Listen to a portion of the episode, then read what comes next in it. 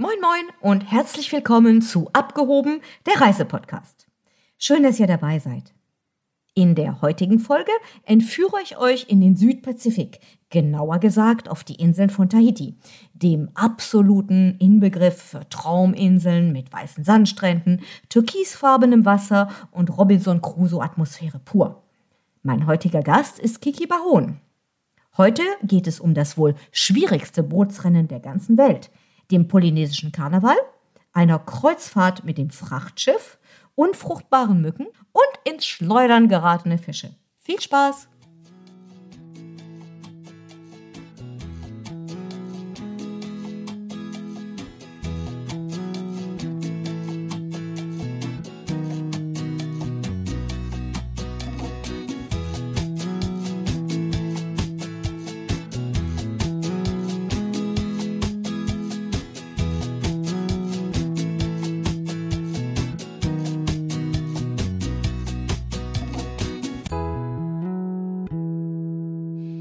Johanna Kiki, schön, dass du dabei bist. Du bist eine mehrfach ausgezeichnete Reisejournalistin, eine Weltenbummlerin und du hast dich, glaube ich, genau wie ich, in unser heutiges Zielgebiet ein bisschen verknallt. Am besten ist, du erzählst uns mal ein bisschen von dir und deiner großen Liebe. Oh, da gibt es so viel zu erzählen. Zumal ich war das erste Mal auf Tahiti bereits 1984 und habe dort eine alte Schulfreundin besucht und äh, schon damals haben mich diese Inseln fasziniert. Und zwar die, die Landschaft, die Leute, das Meer, die Farben, äh, eigentlich alles. Und im Laufe der Zeit bis heute bin ich mehrmals wieder dort gewesen, habe die verschiedensten Inseln besucht, verschiedenste Unternehmungen gemacht, bin gesegelt, Kreuzfahrt, gewandert, geritten, was immer man da alles Schönes machen kann. Und äh, ja, die Faszination wurde eigentlich immer größer. Und das so ziemlich auf allen Archipelen, ne? Du warst, glaube ich, auf den Gesellschaftsinseln, auf den Tuamotu und auf den Marquesas, ne? Genau, genau. Das ist richtig. Hast du ein ganz besonderes Erlebnis, irgendwas, was du, was dich besonders fasziniert hat an den Inseln, worüber du eigentlich unseren Zuhörern ein bisschen berichten möchtest? Es gibt ziemlich viel. Also ich habe da ein bisschen drüber nachgedacht und äh, mal gucken, was ich hier so anbringen kann. Mein letztes Erlebnis ist äh, anderthalb Jahre her und auf dieser Reise, die immerhin vier Wochen dauerte, äh, habe ich unter anderem äh, in Huahine das vielleicht härteste Bootsrennen der Welt erlebt mit dem Kanu. Das heißt Waiki Nui Waa, wenn ich das richtig ausspreche. Ja, ja, ist schon richtig. Waha heißt eigentlich Outrigger Kanu auf Tahitianisch. Genau. Da sind ungefähr, ich würde mal sagen, 70, 80 große Auslegerboote mit jeweils ein Dutzend Mann Besatzung oder auch Frauen. Äh, gestartet, um dann dieses Rennen zu fahren, was insgesamt über 120 Seemeilen geht. Also von der Insel Huaine rüber nach Taha, um diese Insel herum und dann am nächsten Tag weiter, übernächsten Tag weiter nach Bora Bora. Da ist dann das Ende. Und wenn man sieht, mit welcher Leidenschaft diese Menschen, ich sag mal, ins Meer hauen mit dem Paddel, ist es einfach unglaublich. Dazu dann auch noch alles, was irgendwie schwimmen konnte an Booten, was in der Umgebung war, hat begleitet. Also das war wirklich ein, ein unglaublich faszinierendes Erlebnis. Ein großes Volksfest, ne? Wie ein großes Volksfest quasi.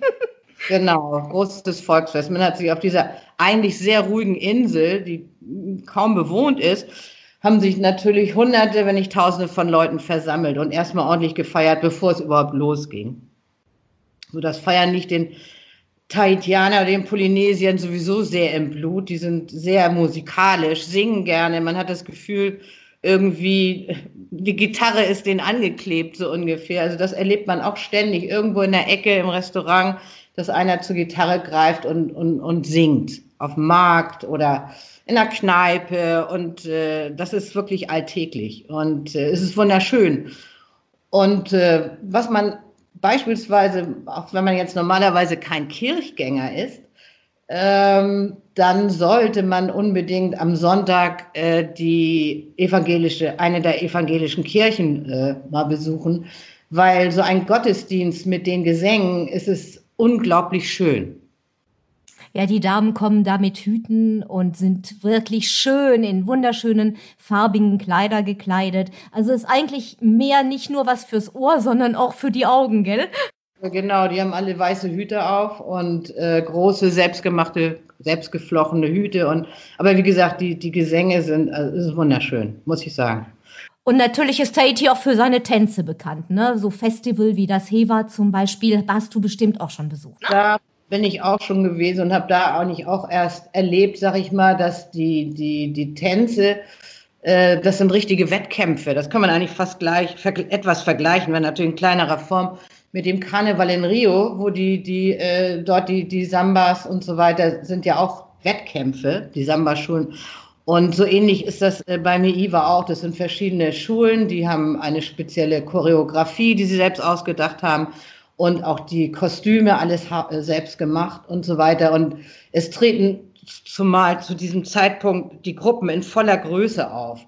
Ich sag mal, in Hotels sieht man ja immer nur so kleine, kleinere Gruppen, sag ich mal so von 20, vielleicht 30 Leuten, aber äh, beim HIIVA sind das dann 100 oder 150 und äh, das ist unglaublich beeindruckend. Ja, es werden ja so schöne, werden so schöne Geschichten nacherzählt. Eigentlich sind das äh, traditionelle Geschichten, die man sich sonst erzählt, werden quasi nachgetanzt. Und manche Firmen geben ihren Mitarbeitern sogar ein bis zwei Monate frei, ähm, um sich wirklich auf so einen Tanz vorzubereiten. Also es ist wirklich ein ganz, ganz großer Teil der Kultur. Und ähm, ja, und im Juli findet dieses Festival statt. Und äh, da kann man natürlich als ganz normaler Tourist, ne, Kiki, auch einfach hingehen und ähm, sich das abends ähm, anschauen. Genau, aber es sind auch nicht nur die Tänze, sondern zur gleichen Zeit, also tagsüber werden auch, äh, ich sag mal, polynesische Sportwettkämpfe durchgeführt, was ziemlich witzig ist zum Teil, weil äh, es gibt dann Rennen, äh, wo die Teilnehmer, kräftige Jungs, will ich mal sagen, ähm, ja, die haben manchmal schon ein paar Kilo drauf, ne? einen Bananenstaude auf der Schulter oder auch zwei. Ich sag mal, dann so einen halben Kilometer laufen. Und äh, was natürlich unglaublich anstrengend ist. Eine andere Sache, die ist auch sehr witzig, ich sag mal, die müssen, also auch wieder so ein Wettkampf, die müssen äh, so eine Art Hinkelsteine heben. Ja, also riesige Steine. Äh, die sind aber auch mit Öl beschmiert und die Körper dieser, dieser wirklich kräftigen Burschen auch. Insofern kommt nochmal erschwerend dazu, dass sie auch noch glitschig sind. Und äh, das ist ein, also der zweite Wettkampf, der dritte Wettkampf, was die Lanzenwerfen machen, also eine unheimliche Entfernung, äh, unheimliche Entfernung müssen sie da so ein kleines Loch treffen. Und äh, ja, also das zu sehen. Dann, dann gibt es aber noch eine andere Geschichte dazu. Da ist ein Markt dann aufgebaut mit verschiedensten Ständen, wo ich sag mal, ähm, polynesische Spezialitäten angeboten werden. Alles Hausmacherart, die Frauen kümmern, da gibt es extra Frauengruppen, die, die kochen und machen und tun und das wird dann angeboten. Und diese ganze Festivalatmosphäre, die ist auch schon sehr großartig. Also auf diesem Markt, sag ich mal, werden natürlich auch Souvenirs verkauft selbstgemachte so Schnitzereien und äh, alles Mögliche von den verschiedenen Inseln. Und äh, ja, so eine tolle Festivalstimmung und die Leute dazu bunt angezogen und alle mit Blumenkränzen auf dem Kopf, lächelnd, singend. Äh, ja, es ist beeindruckend. Sehr schön. Man sieht also, die Festival haben es dir so ein bisschen besonders angetan, kann das sein? Ja, natürlich, weil man da, sag ich mal, die ganze polynesische Kultur auf einmal erlebt. Was man, ich sag mal, wenn man jetzt normal nur als nur in Anführungsstrichen als Tourist da ist, äh, dann wird einem zwar das eine oder andere sozusagen ins Hotel oder äh, nahe gebracht, aber das sind natürlich dann, äh, ich sag mal, mehr so Vorführungen, naja, die, das ist, man lernt da schon ein bisschen was kennen, aber wenn man auf diesen Festivals, das, die Leute machen das auch für sich und nicht äh, jetzt nur für, für Besucher äh, dieser Inseln. Und äh, das ist das Schöne dabei, also dass man dann auch ein bisschen vom Charakter dieser entspannten Leute, das kann man alles so beobachten. Es ist, ja, wirklich toll. Klingt auf jeden Fall total interessant. Ähm, du warst aber, glaube ich, auch mal unterwegs mit der Aranui 5. Vielleicht genau. ähm, wollen wir darüber auch ein bisschen erzählen, weil ähm, alles, was wir jetzt bislang besprochen haben, ist viel auf den Gesellschaftsinseln. Also wir haben ja fünf verschiedene Archipele, ähm, zu, die zu den Inseln von Tahiti gehören. Einmal die Gambier, die Austral, die Tuamotu äh, und die Marquesas. Ich hoffe, ich habe jetzt nichts vergessen. Ähm, und die Kreuzfahrt mit der Aranui, das ist ein Frachtschiff, also halb Frachtschiff, halb Kreuzfahrtschiff von sehr gutem Komfort, glaube ich. Das kannst du besser beurteilen als ich, weil ich noch nicht mit unterwegs war. Die fährt dann raus bis zu den Marquesas. Und das ist gerade hier, glaube ich, in Deutschland und in der Schweiz sehr, sehr beliebt bei vielen ähm, ja, Gästen, richtig? Das stimmt. Äh, und diese Aranui ist, wie du schon sagst, ein ganz besonderes Schiff, halb Fracht, halb Passagier. Äh, ich sag mal, keine Schönheit optisch. nee, absolut nicht, hast recht. Sehr komfortabel und das Tolle eigentlich fand ich, ähm, da ist eine komplett polynesische Crew drauf. Äh, und auch dort lernt man schon auf dem Schiff, die Leute sind wahnsinnig freundlich, umgänglich und so weiter, mal ganz davon abgesehen, dass sie einen tollen Service leisten. Aber auch da, man, man, man lernt irgendwie schon so die Geflogenheiten kennen von denen. Und äh, äh, ich sag mal, insofern hat man auf dem Schiff schon, ähm, wie soll ich mal sagen, also Polyne ein echtes polynesisches Feeling ist natürlich was ganz anderes, als wenn man auf einem, ich sag mal, normalen Kreuzfahrtschiff fährt, wo die Besatzung aus aller Herren Länder kommt und äh, ich sag mal von dem von dem Land, was bereist wird, selbst nicht so viel Ahnung haben. So, aber die die die Leute auf der Aranui, die ganze Besatzung da, die die Servicekräfte und so weiter und so fort, die sind auch wirklich mit Leidenschaft dabei. Und wenn man sie äh, fragt nach ihrer Insel, wo sie herkommen, dann erzählen die auch sofort und äh, äh auf Wunsch zeigen die dir auch noch die Insel, wenn du willst, oder würden dich auch mitnehmen zur Familie und so weiter und so fort. Sind natürlich Ausflüge, äh, äh, stehen auf dem Programm, also man kann das machen. Man kann aber auch auf diesen Inseln äh, alleine unterwegs sein und äh, auf verschiedenste Art und Weise.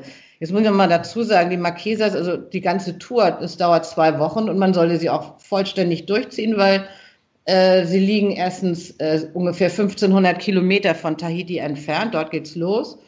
Und auf dem Hinweg besucht man schon äh, die Tuamotus, ein oder zwei Inseln, um dann nochmal auf einer, einen Tag Seefahrt ist dann dabei, bevor man auf den Marquesas landet.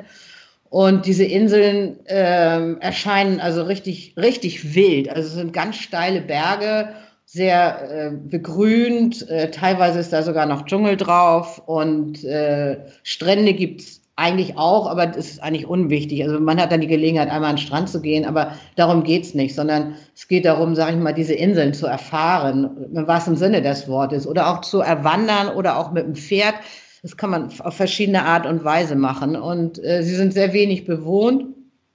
Und äh, wie gesagt, und, und diese, diese Insel, jede ist wieder irgendwie anders und hat so eigene äh, Eigenarten und äh, ist es unglaublich spannend. Also ich sag mal, das ist für mich das Erlebnis Südsee per se. Also wenn man, das sind eben für mich persönlich sind das jetzt nicht nur Traumstrände und gebogene Palmen darüber, sondern eben, ich sag mal, diese äh, wilde, dramatische Bergwelt. Und die findet man auf den Marquesas ganz besonders. Und ich meine, wir sind ja nicht die Ersten, die waren damals, ich sag mal, auch sehr beliebt bei verschiedenen Künstlern und Schriftstellern und so weiter.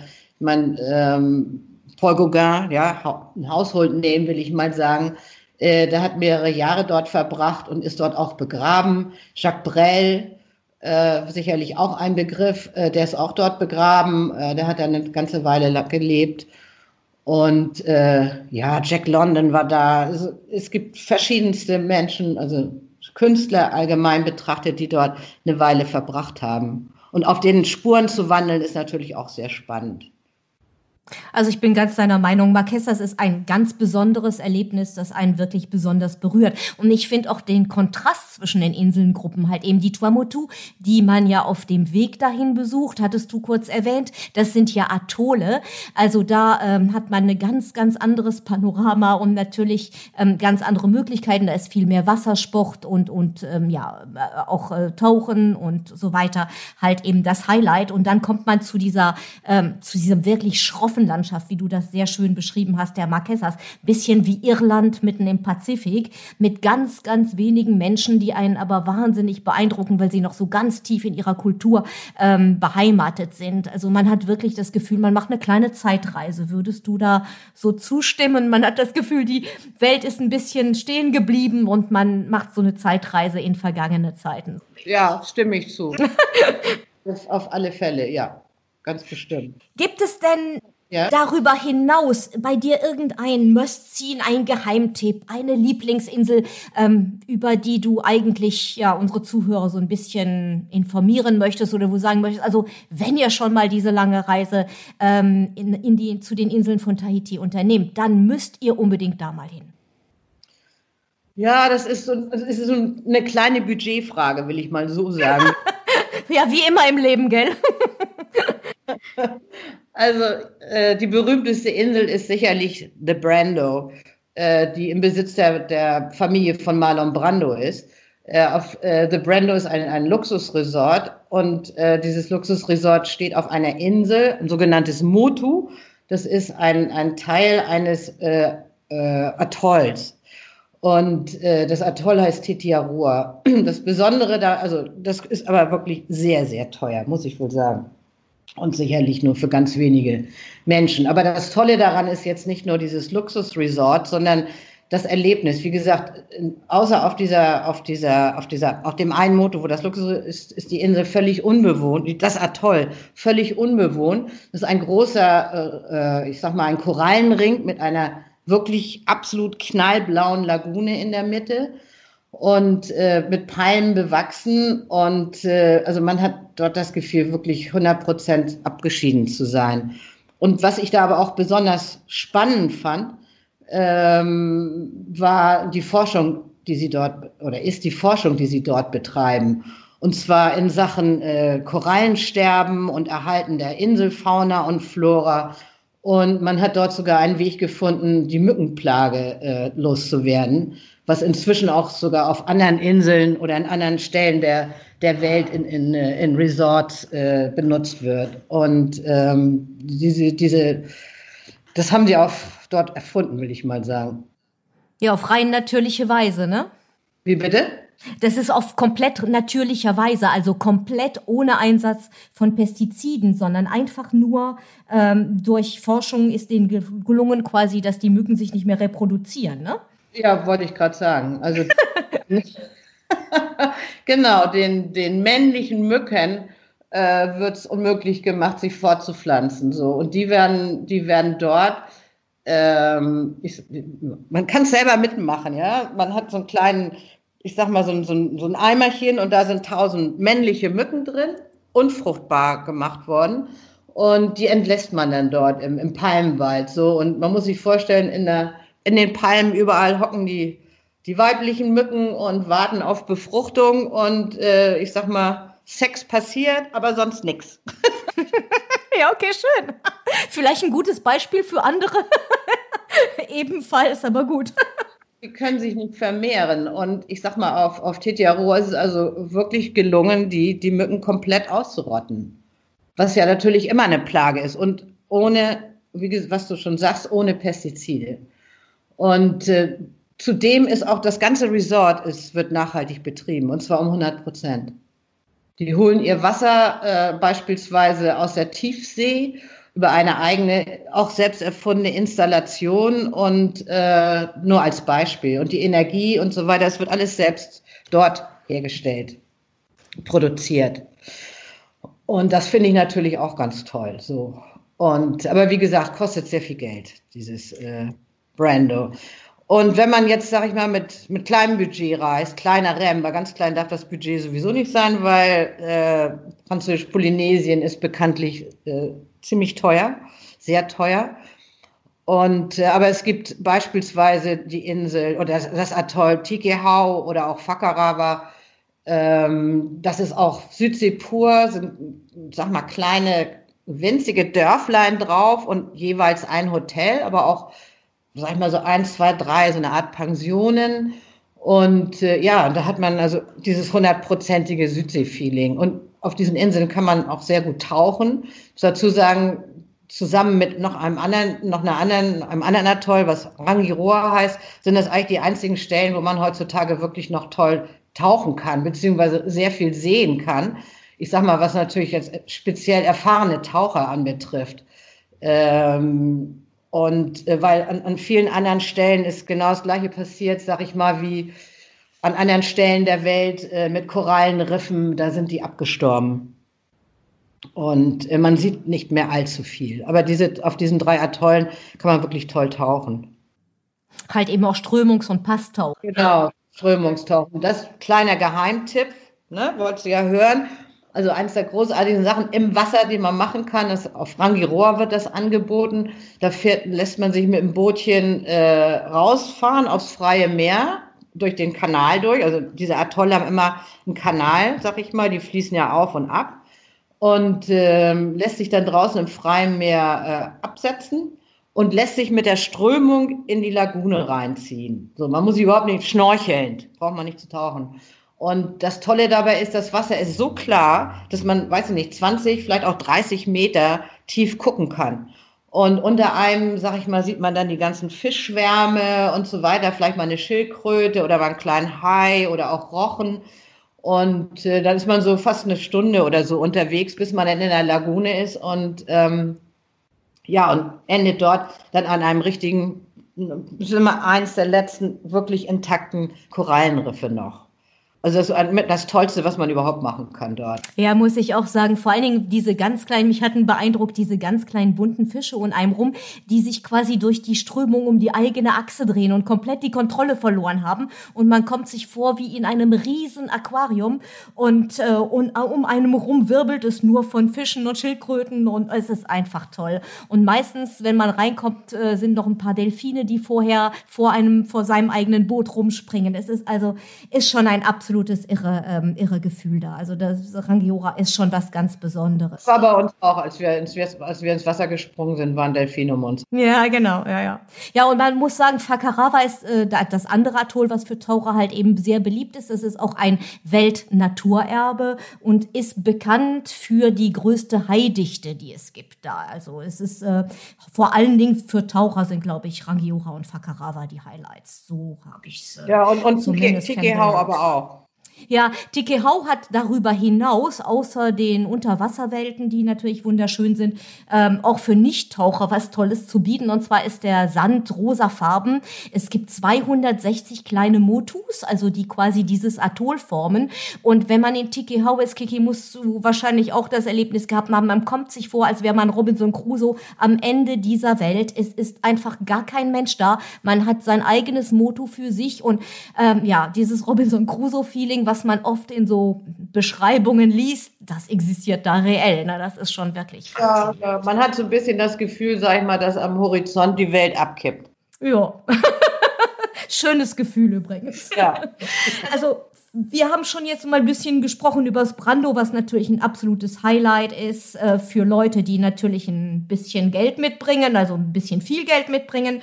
Und du sagtest, ähm, Tikehau und äh, andere äh, Inseln sind natürlich auch für uns Normalsterbliche relativ bezahlbar. Klar, preiswert ist das Zielgebiet nicht, aber es gibt ja auch Airbnb-Unterkünfte, es gibt kleine Pensionen. Und ich finde, so ein Aufenthalt in der Pension hat immer was ganz schön ist, auch wenn man das kombiniert mit einem Hotelaufenthalt. Also man kann durchaus ein paar Nächte in einem Overwater-Bungalow machen, um dieses Postkarten-Image einmal erlebt zu haben. Aber die Wärme, das, äh, die, dieses, dieses, ja, die, die, die Tradition, die Kultur, die fühlt man mehr in der Pension, richtig?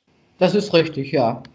Das, das denke ich. Wobei ich das jetzt nicht allgemein sagen kann, aber wenn man die richtige Familie erwischt, sag ich mal, ist das sicherlich so. Wie gesagt, die Leute sind sehr, sehr freundlich und äh, aufgeschlossen, gastfreundlich. Und äh, ja, das bringt Spaß. Man muss nur ein bisschen auf die eingehen, sag ich mal so. Also auch sich ein bisschen mit den, mit den Geflogenheiten dort beschäftigen. Und äh, ich sag mal, mit beispielsweise rumkommandieren geht da mal gar nichts. Das ist allgemein so. Aber eigentlich eine ganz gute Einstellung zum Leben.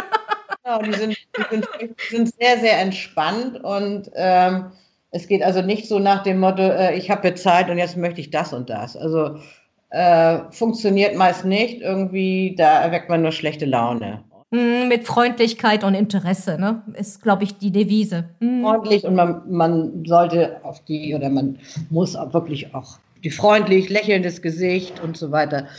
Äh, das hilft immer. Und ich sage mal auch Interesse an ihnen. Ja, irgendwie mhm. ein Fragen ruhig stellen und ja, die, die, die antworten gerne und erzählen auch gerne aus ihrem Leben oder von ihrer Umgebung oder äh, was auch immer. Und äh, das, das ja, das, das bringt es dann irgendwie gleich, ja. Versteht, äh, was entsteht. Ja, das. Ja, ich sag mal, so, ein, so ein netter Vibe, ich mal so sagen. Ja, sehr schön. Ähm, nach all diesen positiven Eindrücken gibt es auch ein paar Tipps oder ähm, ein paar Hinweise, die du unseren Zuhörern mitgeben möchtest von Sachen, die vielleicht reiner Touristennap sind oder wo du sagst, Mensch, das lohnt sich gar nicht, das würde ich einfach nicht machen und dass man einfach auch mal so ein paar Sachen, ja, auf die man verzichten sollte für den Geldbeutel und auch von der Zeit her sich nicht gelohnt haben. Was wären da deine Empfehlungen an die Zuhörer? Also muss ganz ehrlich sagen, ich muss da wirklich lange nachdenken, weil ähm, ich habe dazu zwar schon mal das eine, oder andere persönliche Enttäuschung erlebt, aber das ist nichts, was man, was andere, das hat, hatte mit meinem Job zu tun. Aber ähm, ich sag mal, echter Touristen-Nap kann man, findet man nicht, weil es ist einfach alles teuer. Das muss man einfach wissen. Und äh, da gibt es auch ver verschiedenste Erklärungen dafür. Ähm, ich sag mal, selbst eine Ananas ist da sehr teuer. Die kostet mehr als bei uns auf dem Markt oder im Supermarkt. Aber das ist halt so und das muss man vorher wissen. Und ähm, das Einzige, was ich wirklich als Enttäuschung empfand, ist das äh, legendäre Bloody Mary auf, auf Bora Bora. Mm, mm. Äh, das ist eine Kneipe, die existiert schon seit, weiß ich nicht, 40, 50 Jahren. Ich sag mal seit dem Zweiten Weltkrieg, seit die Amerikaner dort äh, längere Zeit verbracht haben. Und äh, da ist sie damals entstanden. Und äh, das hat sich, da gibt sehr viele Geschichten darüber und so weiter und so fort. Und ich sag mal, jeder, der auf Bora Bora ist, äh, dem wird irgendwie gesagt, da musst du mal hin. So. und genau das musst du nicht. nee, eigentlich, eigentlich weiß ich nicht. Ich finde es insofern eine Enttäuschung, dass, äh, ich sag mal, das steht zwar in Strandnähe, aber da ist noch eine Straße. Äh, und man sieht, sag ich mal, das ist keine Strandbar in dem Sinne, weil das, was man sich so vorstellt, ist es aber nicht, sondern man kann also von, von, wenn man drin sitzt, kann man überhaupt nicht aufs Meer gucken. Und das fand ich so ein bisschen enttäuschend.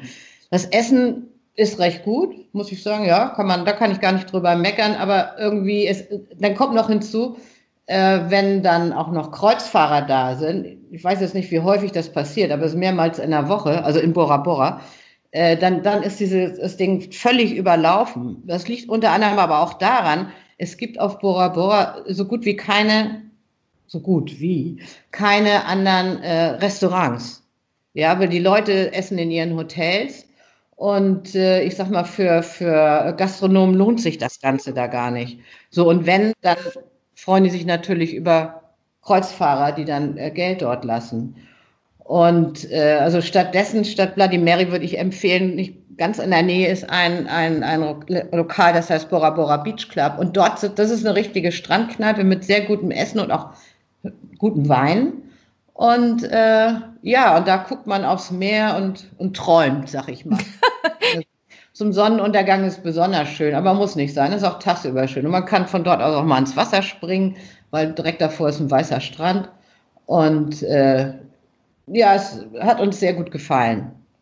Und ja, das eines der ganz wenigen. Es gibt sonst kaum welche. Das betrifft aber auch, muss ich mal dazu sagen, das mag für manche Leute auch, weiß ich, eine Enttäuschung sein, wenn sie das nicht wissen. Äh, auf den Inseln, jetzt mal abgesehen von Tahiti und, und Papete, äh, gibt es fast keine äh, Restaurants oder Lokale. Äh, ganz, ganz wenige. Und, und je weiter man wegkommt von, von den Gesellschaftsinseln, desto weniger gibt es. Das heißt, man ist eigentlich darauf angewiesen, sage ich mal, im Hotel zu essen. Und das muss man auch wissen, ja, weil Hotelessen hm, kostet natürlich auch immer mehr als, äh, als irgendwie in, in, in, in, in Restaurants oder in, in, in Buden. Apropos Buden, da gibt es natürlich, also das ist jetzt auch ein Tipp von mir.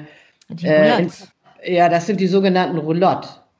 Die gibt es vor allen Dingen, gibt es einen ganzen Markt davon in, äh, ich sag mal, so, so ein Truck Market auf Englisch. Heutzutage würde man sagen, das ist ein Streetfood-Fest oder Foodtrucks. Das gibt es dort ganz lange, aber das ist bei uns jetzt natürlich auch sehr modern. Mit kleinen Tischen direkt vor diesen ähm, Essensausgaben in diesen Foodtrucks. Also es ist ganz originell, das Ganze. Das ist, das ist, das ist sehr originell. In Tahiti gibt es inzwischen auch mehr davon. Ich meine, der größte ist direkt am Hafen geht dann abends so, wenn es dunkel wird, und da wird es ja immer schon um 6 Uhr dunkel. Das muss man auch wissen, mhm. ja. Das ist nicht wie bei uns mit langen langen Abenden, wo es hell ist. Nein, es wird um 6 Uhr dunkel, sechs, halb sieben, stockdunkel. Und äh, ja, dann rollen die Roulottes an, beziehungsweise sind dann schon fertig. Und äh, das ist einfaches, teilweise sehr leckeres Essen verschiedenster Art, sag ich mal. Ganz berühmt natürlich Poisson cru, roher Fischsalat. Heutzutage äh, kennen wir das sogar noch als Ceviche, also jedenfalls, das ist ja inzwischen bekannt, ja, diese roher Fischsalat. Wobei das Poisson cru, das ist mit Kokosmilch äh, gemacht und mariniert. Schmeckt super. Der Fisch ist grundsätzlich knackfrisch. Ne? Es gibt ja da noch eine ganze Menge Fischer. Und äh, also das ist echt eine Erbauung. Das muss man unbedingt probieren. Und natürlich die ganzen Früchte. Äh, und da ist dann auch noch ein Tipp, man sollte unbedingt den Markt von, von Papete besuchen. Der einzige große Markt, will ich mal so sagen, äh, auf den ganzen Inseln, wo man, vor allen Dingen, wenn man am Samstag da ist, da trifft sich dann, sag ich mal, halb Papete zum, zum ja, gucken, kennenlernen, plaudern, tratschen und so weiter. Die sind alle auch hübsch angezogen. Irgendwie hat man auch da schon das Gefühl, so ein bisschen, ja, ich sag mal, Freude, ein bisschen Festivalstimmung, will ich mal sagen. Also samstags speziell. Und dadurch, dass viele Leute am, am Freitagnacht ankommen, weil die Flüge landen eigentlich grundsätzlich nachts, äh, ich sag mal jetzt von Los Angeles kommt, äh, dann sollte man nach kurzem Schlaf sich aufmachen und äh, nach Papete auf den Markt gehen. Da hat man schon mal richtig das volle polynesische Leben. Ist man schon richtig im Feeling drin, genau. Sehr schön. Wir haben uns dann auch gleich Blumenkränze gekauft irgendwie. Ja, die werden da so an der Straße direkt angeboten. Ne? Das ist so irgendwie, das ist nichts Touristisches eigentlich, diese Blumenkränze, sondern die Frauen tragen das wirklich im täglichen Leben. Immer noch heutzutage und immer noch sogar in der Hauptstadt. Genau, überall. Also man ja. sieht sie eigentlich ständig mit Blumenkränzen. Das heißt, wenn man sich so ein Ding aufsetzt, kommt man automatisch schon mal ein bisschen in Stimmung. Weil wir Bleichgesichter bei weitem nicht so nett aussehen dann meistens. das, das lenkt dann ein bisschen von der Blässe ab, mit der man ja. Genau. Gibt ein bisschen Zusatzfarbe. Ja, ja lenkt ab und, äh, und wie gesagt, bringt Spaß. Darum geht es ja letztendlich. Und äh, auch auf dem Markt, da gibt es eine ganze Menge Stände, wo man auch essen kann. Aber der Markt ist, soweit ich weiß, um, um zwei oder so ist da Schluss mittags. Ja, das stimmt. Ja, ja, das ist nur vorübergehend, nur vormittags. Was man, was man vielleicht auch wissen muss, äh, weil auch das geht natürlich ins Budget. Also abgesehen von Tahiti gibt es fast keine öffentlichen Verkehrsmittel ich sag mal, es gibt dann auf den Inseln, auf den Gesellschaftsinseln gibt es noch, ich sag mal so Schulbusse oder morgens und abends äh, gibt es die sogenannten Trucks, die heutzutage in moderner Form sind. Ich glaube sogar mit E-Motoren, Elektromotoren. Vormals waren das eher stinkende Diesel, aber dafür gab es tolle Musik. und, die, die ganze Gästeschar sang mit. Und ähm, ja, so heutzutage sind es Busse, aber ich sag mal, auf den meisten Inseln gibt es das eben nicht. Das heißt, wenn man von A nach B will, dann muss man mit dem Taxi fahren oder auf den größeren Inseln kann man sich auch ein Auto mieten. Oder ein Fahrrad, ne? Du auf vielen Inseln kannst ja auch mit dem Fahrrad unterwegs sein. natürlich kann man mit dem Fahrrad fahren. Das kommt ja so ein bisschen drauf an, wo man dann wohnt und, äh, und wie weit man fahren will. Und und wie fit man ist. Weil man darf nicht vergessen, dass wir da ganzjährig Temperaturen um die 30 Grad haben. Das hat man durchweg, genau. So, ja. in, in, in, unserem Winter wird es ein bisschen kühler, aber im Prinzip ist es für uns immer warm und vor allen Dingen auch sehr schwül. Wo man auch immer mit Regen muss, äh, rechnen muss, ist ein heftiger Guss. Manchmal länger, manchmal kürzer. Äh, meistens dauert er nicht so lange, aber das sind richtige Tropengüsse. Die sind warm, also eigentlich angenehm, finde ich, wenn man sich da reinstellt. Man ist auch hinterher schnell wieder trocken. Das Wasser ist natürlich, das Meerwasser ist auch lauwarm. Wunderschön. Und vor allen Dingen äh, das Meer, die, also in den Lagunen vor allen Dingen, die ja auch um die Gesellschaftsinseln herum sind, nicht nur äh, innerhalb der Atolle. Äh, diese Farben, das ist unglaublich faszinierend. Und diese Farbskala von, ich sag mal so fast Champagnerfarben, da wo weißer Sand unten drunter ist, bis, ich sag mal so, bis so Türkis, Knallblau, Tiefblau, äh, ist unglaublich. Ähm, ich habe, fällt mir gerade ein, ich habe mal ein, ein äh, Henri Matisse ist ja auch mal längere Zeit da unten, mhm. der Maler und der hat mal geschrieben, er konnte, ich weiß jetzt nicht mehr genau wie lange, aber 10 oder 15 Jahre konnte der äh, seine Eindrücke nicht malen, weil er die Farben nicht hinkriegte. Also konnte, äh, was er in seinem Gedächtnis hatte an Farben, konnte er nicht umsetzen. Und ja, das, das, ist auch so. Ich meine, okay, auf Fotos kann man heutzutage das natürlich sehen, aber das gab es ja damals noch nicht. Und äh, gab es ja nur schwarz-weiß, ja. Und äh, also die, aber die Farbpracht ist auch nicht nur äh, das Wasser, sondern ich sag mal, die, die Inseln selbst. Also wenn ich da mal Morea rausnehme, heißt ja auch nicht ohne Grund die Blumeninsel. Und das kann man, Morea kann man theoretisch auch ganz gut mit dem Fahrrad befahren, weil die, die, die Straße geht rund um die Insel direkt am, am Wasser entlang. Also immer, immer flach. Und man kann sich nicht verfahren. nee, man kann, nee, verfahren kann man sich überhaupt nicht. Das kann man sich eigentlich auf gar keiner Insel. Also höchstens innerhalb von Papete, aber sonst nicht. Und, äh, und ich sag mal, man fährt dort auf Morea, fährt man rund um die Insel gewissermaßen durch blühende Gärten. Wunderschön. Ja, absolut. Absolut. Und der Name. Ja, was soll ich Kiki, wir machen diesen Podcast ja während einer, während der Corona-Krise. Ähm, wie siehst du so ein bisschen Tahiti dann, wenn wir wieder fliegen dürfen und wenn natürlich ähm, die Einreisen nach Tahiti wieder möglich sind und die Ausreisen aus Deutschland wieder möglich sind? Wie siehst du eigentlich jetzt das Zielgebiet ähm, gerade in Hinsicht auf ähm, Sicherheit und so weiter? Also ich sehe das eigentlich ziemlich positiv. Also zum einen, weil die Inseln sowieso schon mal so abgeschieden sind. Zum anderen gab es bislang nur sehr wenige äh, Corona-Fälle überhaupt und manche Inseln hatten überhaupt keine Infektionen. Insofern, man sicher ist man nirgendwo, aber die Wahrscheinlichkeit, äh, sich zu infizieren, ist, ist sehr gering. Und ich meine, auf Hygiene wird natürlich sowieso geachtet. Und insofern äh, kann ich mir gut vorstellen, dass es ein Zielgebiet ist, eben auch in dieser Zeit. Ja, prima, Kiki. Ich denke, das macht uns allen echt wieder Mut zu reisen. Danke für deine Insider-Tipps. Ich hoffe, es hat euch, den Zuhörern, viel Spaß gemacht. Alle Informationen und Links zu den Highlights, die in der heutigen Folge genannt wurden, findet ihr in unseren Show Notes. Unsere nächste Folge bringt uns dann nach Marrakesch zu meiner langjährigen Freundin Daniela Skoplik. Sie wird uns von Yves Saint Laurent, einem Hutmacher, einem Geschichtenerzähler und Kulinarik unter Sternenhimmel berichten. Ich freue mich drauf. Bis bald!